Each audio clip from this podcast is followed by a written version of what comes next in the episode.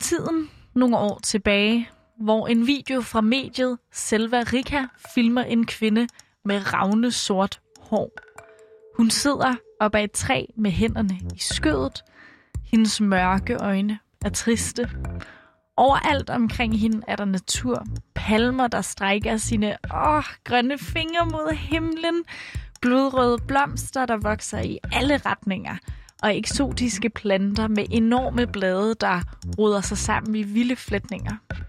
Lyden af cikader og fuglekvideren over hendes hoved får skoven til at sidre og summer af liv.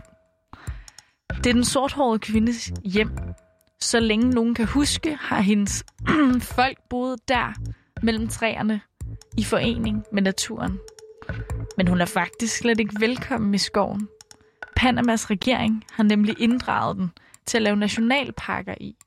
Men hvad kvinden under træet ikke ved endnu, er, at skoven snart igen skal blive hendes.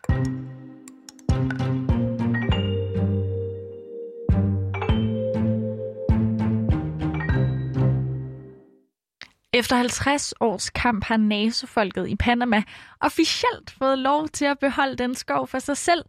Den skov, som egentlig altid har været deres hjem. Og det er en vigtig sejr, ikke bare for nasofolket, men også for oprindelige folk verden over, for klimaet og også for jordens biodiversitet.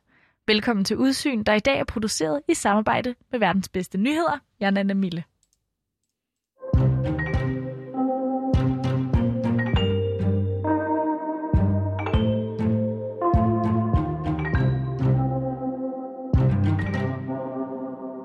Altså, jeg, det, jeg ser det som meget positiv, øh, kærkommen dom, som jeg burde være kommet for, eller for lang tid siden. det her, det er Jakob Kronik. Han er international chef for den danske miljøorganisation Verdens Skove, der, øh, hvis du kunne gætte det, arbejder for at passe på, ja, netop verdens skove. Og det, han taler om, det er altså en kamp, der har været øh, undervejs og har varet i cirka 50 hele år. Så længe har nasofolket i Panama nemlig kæmpet for at blive anerkendt som retsmæssige beboere af den regnskov, de har levet i gennem flere århundreder, før der altså overhovedet kom andre mennesker til landet. Og vi har sammen med dem de sidste 20 år øh, støttet dem i deres kamp for at få ret til deres egen skov. Og det lyder jo det lyder jo vildt, at de ikke bare har ret til deres egen skov, for det er jo dem, der hele tiden har været der. Panamas regering havde taget deres levesteder og ligesom tiltænkt sig, at nu skulle man altså lave naturparker i dem i stedet for. Men i oktober sidste år, der sagde Panamas højeste ret, at regeringen, ja, de skulle altså give nasofolket deres skov tilbage. For det er altså nasofolkets sted, det understregede højeste retten. Så det her, det er altså en virkelig god nyhed, siger Jakob. Faktisk på flere planer. Det at give oprindelige folk territorielle rettigheder til deres skove og hjælpe dem med at passe på dem, er godt for klimaet, godt for biodiversiteten, øh, og så er det selvfølgelig godt for de oprindelige folk selv. Så, øh, så det er en no-brainer. Og hvorfor det så også er en no-brainer, at det er godt for klimaet og for verdens natur, at nasofolket pludselig får lov til at bo der igen, det kommer vi til. Lad os først lige høre, hvem nasofolket egentlig overhovedet er. Og det det kan Liv Rahauge Frederiksen forklare os. Hun er nemlig journalist ved Verdens Bedste Nyheder, og hun har altså sat sig godt ind i sagen.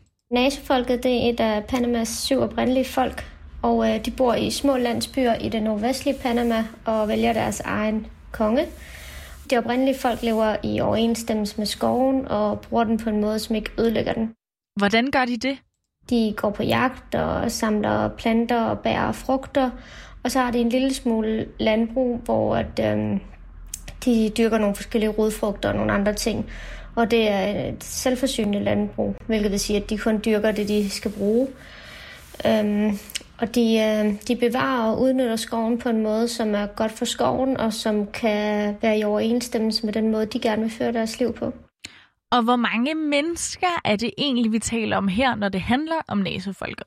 Det er omkring øh, 3.500 mennesker. Så det, det, er ikke en, det er ikke så mange folk. Nej, og, og hvor stort er det område så, som de jo nu har fået lov til at beholde for sig selv? NATO-folket får juridisk øh, kollektiv ret til territorier på øh, 160.000 hektar. Og det er et skovområde, der er næsten lige så stort som Lolland og Falster til sammen. Okay, nu tænker jeg bare lige højt her. Altså, det er jo alligevel ret meget plads til 3.500 mennesker. Og ifølge Liv, så er der også en ret stor nyhed, at NATO-folket får tildelt ja, netop så meget land. Den historiske afgørelse fra Panamas højesteret, at de har afstået så meget af det største naturreservat i, i Mellemamerika til NATO-folket. Og Panama er altså et land, der ikke er meget større end halvdelen af Danmark. Så altså et område på størrelse med Lolland Falster. Det er altså ikke så lidt at skulle aflevere tilbage igen. Og det er altså heller ikke alle, der synes, det er fair, at NATO-folket skal have så meget plads. Der er mange af det omgivende samfund her i, i det her tilfælde, Panamas samfund, som ligesom tænker, at det er jo bare sådan nogen, der render rundt og ikke laver en skid og fiser den af, og og de har da også alt for meget skov. Hvad skal de dog bruge al den skov til? Øh, altså folk, der i, i Panama City, øh, som jo er et meget tæt befolket område med højhus og sådan noget, der har man jo en helt anden forståelse af, hvad plads er. Og det er mange, der presser på for at få ryddet skoven i stedet for, så pladsen kan blive brugt til at dyrke afgrøder på, siger Jakob. Øh, og det, de så gerne vil have, der bliver dyrket, det er jo selvfølgelig noget, noget soja, for eksempel til vores egen grisebasser herhjemme, eller, øh, eller det kan være øh, altså, øh, kødkvæg, øh, som jo langt hen ad vejen passer sig selv, øh, og derfor er en nem måde at, at håndtere, så snart man har fået ryddet skoven. Ikke? Og en nem måde at rydde skoven på, det er altså ved at brænde den af. Der bliver brændt lige så meget skov af i CO2, som alle verdens øh, biler, alt transport i verden. Øh, eller øh, mere end alt, hvad der bliver udledt i hele EU. Kan du forestille dig det? Så meget skov bliver der ødelagt. Mm. Hold derop, tænker jeg bare, når nu Panamas regering giver NATO-folket krav på skovområderne igen, så er den altså bedre beskyttet mod den slags skovbrændingsplaner her, siger Jakob. Produktionsselskabet Selva Rika har talt med en kvindelig lokal, som beskriver NATO-folkets forhold til naturen meget godt. Det kan du høre et øh, lille klip af her. Por eso que cuidamos los bosques, cuidamos los ríos, porque eso no lo enseñaron nuestros antepasados. Hay que cuidar el río, el río es vivo. Hay que cuidar los bosques, los árboles, porque los árboles son vivos, tienen vida igual que nosotros. Det, man kan høre kvinden sige her, mens man ligesom fornemmer sømmen og sidren af naturen i baggrunden, det er altså, at vi bliver nødt til at passe på skovene og floderne, for det har vores forfædre lært os. Vi er nødt til at passe på floden, for floden lever. Vi bliver nødt til at passe på træerne, for træerne lever. De har et liv, ligesom os. Det ligger altså i deres tradition at passe på naturens liv, fortæller kvinden her. Og den er god nok, siger Jakob. De oprindelige folk passer generelt meget bedre på naturen end alle os andre. De øh, skovterritorier i verden, som er beskyttet igennem oprindelige folks rettigheder, øh, de er bedre beskyttet end øh, skove, der er beskyttet som nationalparker, eller selvfølgelig skove, der ikke er beskyttet, eller, eller skove, som er i privat eje.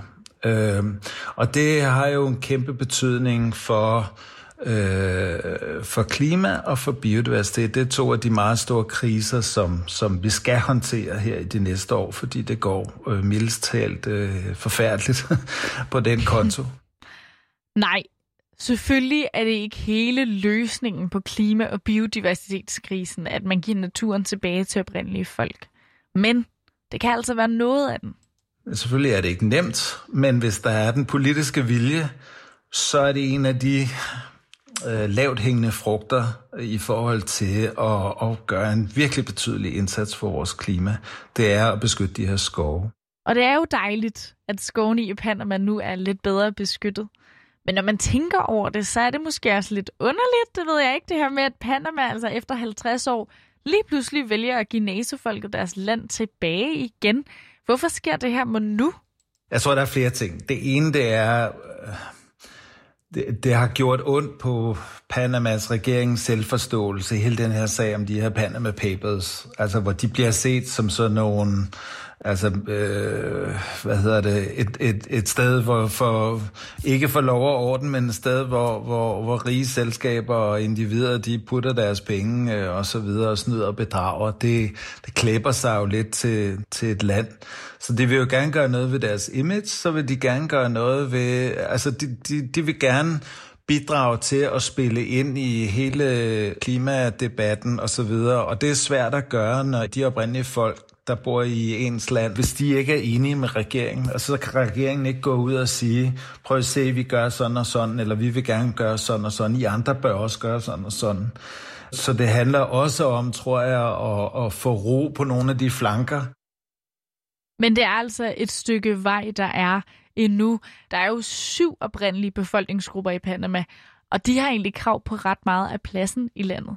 Panamas oprindelige folk udgør omkring 15 procent af landets befolkning, og 72 procent af landets skove ligger i deres traditionelle områder.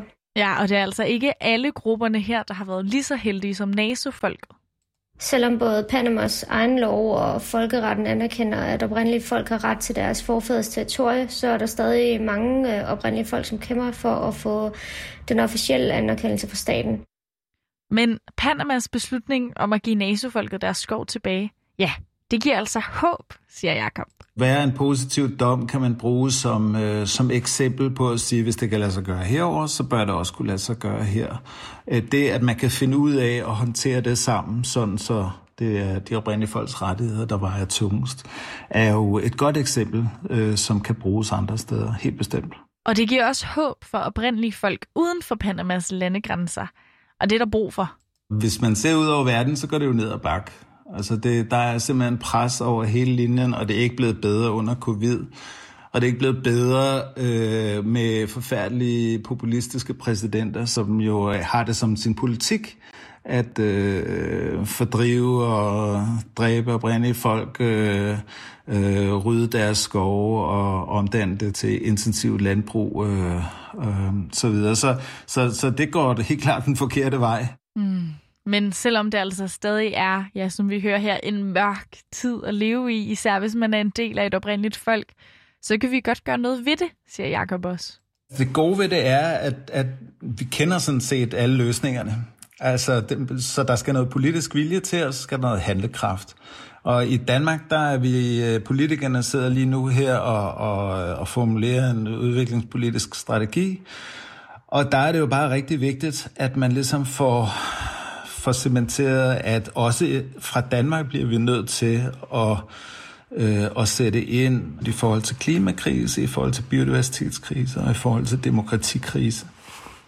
Og det kan vi blandt andet gøre ved at hjælpe oprindelige folk med at beskytte deres skove.